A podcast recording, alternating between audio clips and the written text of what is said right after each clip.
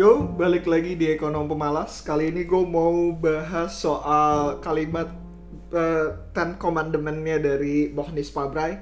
Salah satunya itu dia bilang, uh, those should seek company with PE of one. Jadi carilah company dengan price earning ratio uh, satu.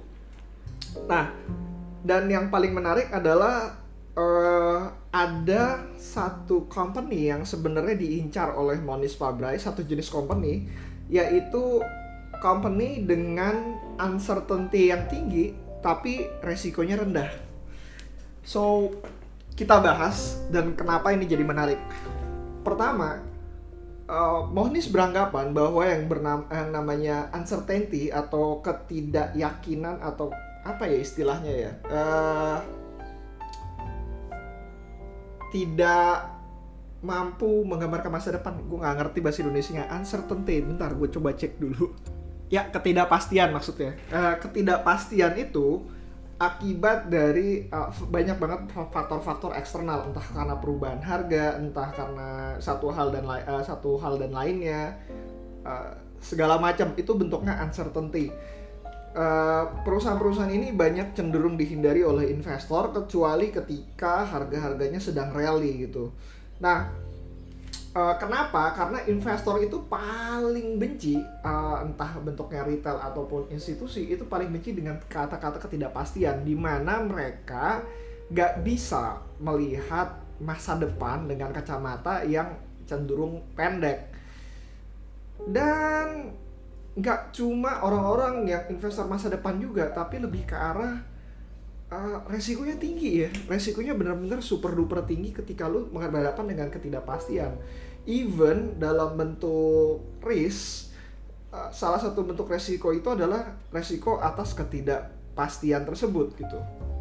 Nah karena resiko ketidakpastian ini maka terjadi volatilitas harga yang lebih cenderung tinggi dibanding saham-saham pada umumnya sehingga uh, instead dari perusahaan tersebut terapresiasi bisa jadi dia terdepresiasi uh, dengan cukup tinggi juga gitu.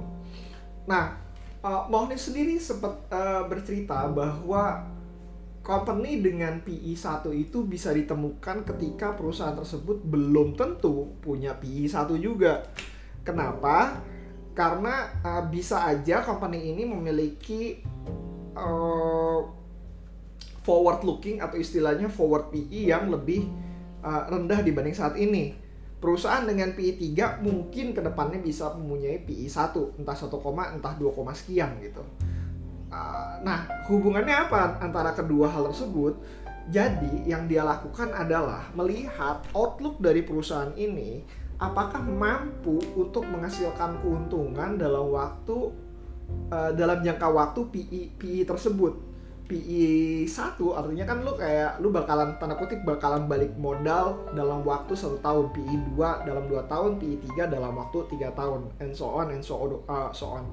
Nah kita yang dilakukan oleh Manis adalah mencari cara gimana caranya untuk melakukan valuasi dari perusahaan tersebut dan memastikan bahwa dalam waktu satu hingga dua tahun ke depan perusahaan ini mampu menghasilkan keuntungan yang bisa uh, didapatkan gitu. Apa sorry uh, keuntungan yang bisa dia realisasikan uh, dengan cash flow yang cukup kuat dengan keyakinan yang cukup tinggi. Datangnya dari mana? Biasanya perusahaan ini punya kontrak kalau misalkan lo bisa yakin kontrak tersebut bisa menghasilkan uang dalam waktu 1 hingga 2 tahun ke depan dengan kontrak yang ada pada saat sekarang dengan tidak adanya perubahan uh, dengan faktor eksternal seperti perubahan harga tidak uh, mempengaruhi secara signifikan uh, perusahaan tersebut menjadi beresiko rendah. Nah, resiko rendah di sini karena kalau lo berinvestasi di perusahaan tersebut, at least lo bisa menghasilkan modal lo kembali. PI-nya masih PI-nya akan terus lebih terdepresiasi, lebih rendah lagi. Nah, and the end lo akan sangat jarang sekali melihat sebuah perusahaan dengan PI di bawah satu gitu. Alasannya kenapa ya? Karena is cheap enough untuk uh, di di, di uh, untuk tidak diperhatikan gitu tinggal sisanya tinggal menunggu waktu Mohonis sempat bercerita bahwa dia ada satu perusahaan dengan kontrak 2 tahun dan uh, manajemen punya tingkat keyakinan dalam waktu 2 tahun mereka bisa menghasilkan keuntungan uh, yang cukup untuk uh, mengcover tanda kutip biaya dari investasi Monis tersebut. Sehingga ya ya sudah tinggal dia investasi di sana karena resikonya cenderung rendah. Ketika tahun depan perusahaan tersebut uh, uh, mempunyai uh, keyakinan yang cukup tinggi lagi ada tambahan satu tahun lagi. Dan begitu seterusnya hingga dia tiga tahun berinvestasi pada perusahaan ini.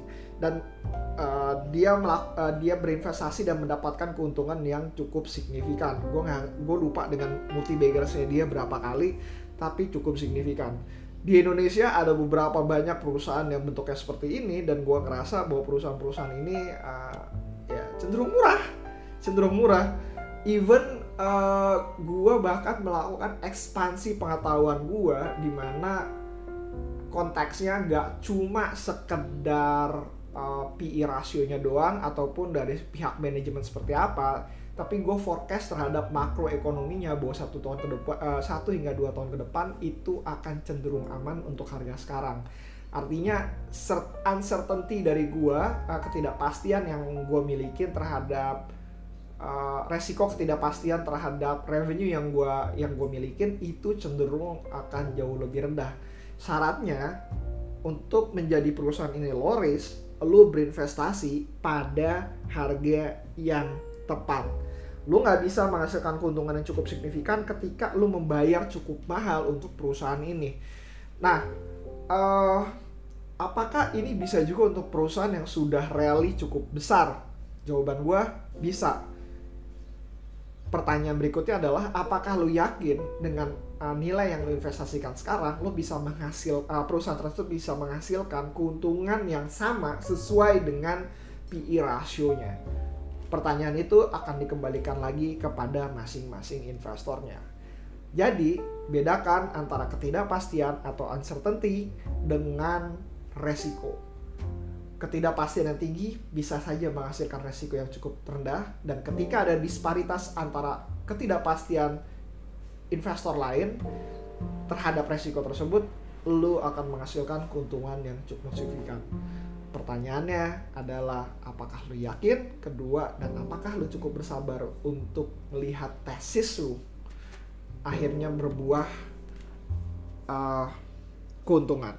So let's uh, discuss kalau misalkan ada pertanyaan lu bisa datang ke Instagram gua DM aja di Bayu Tabusala atau email gua juga bisa di bayutabusala at gmail.com see you again next time. Bye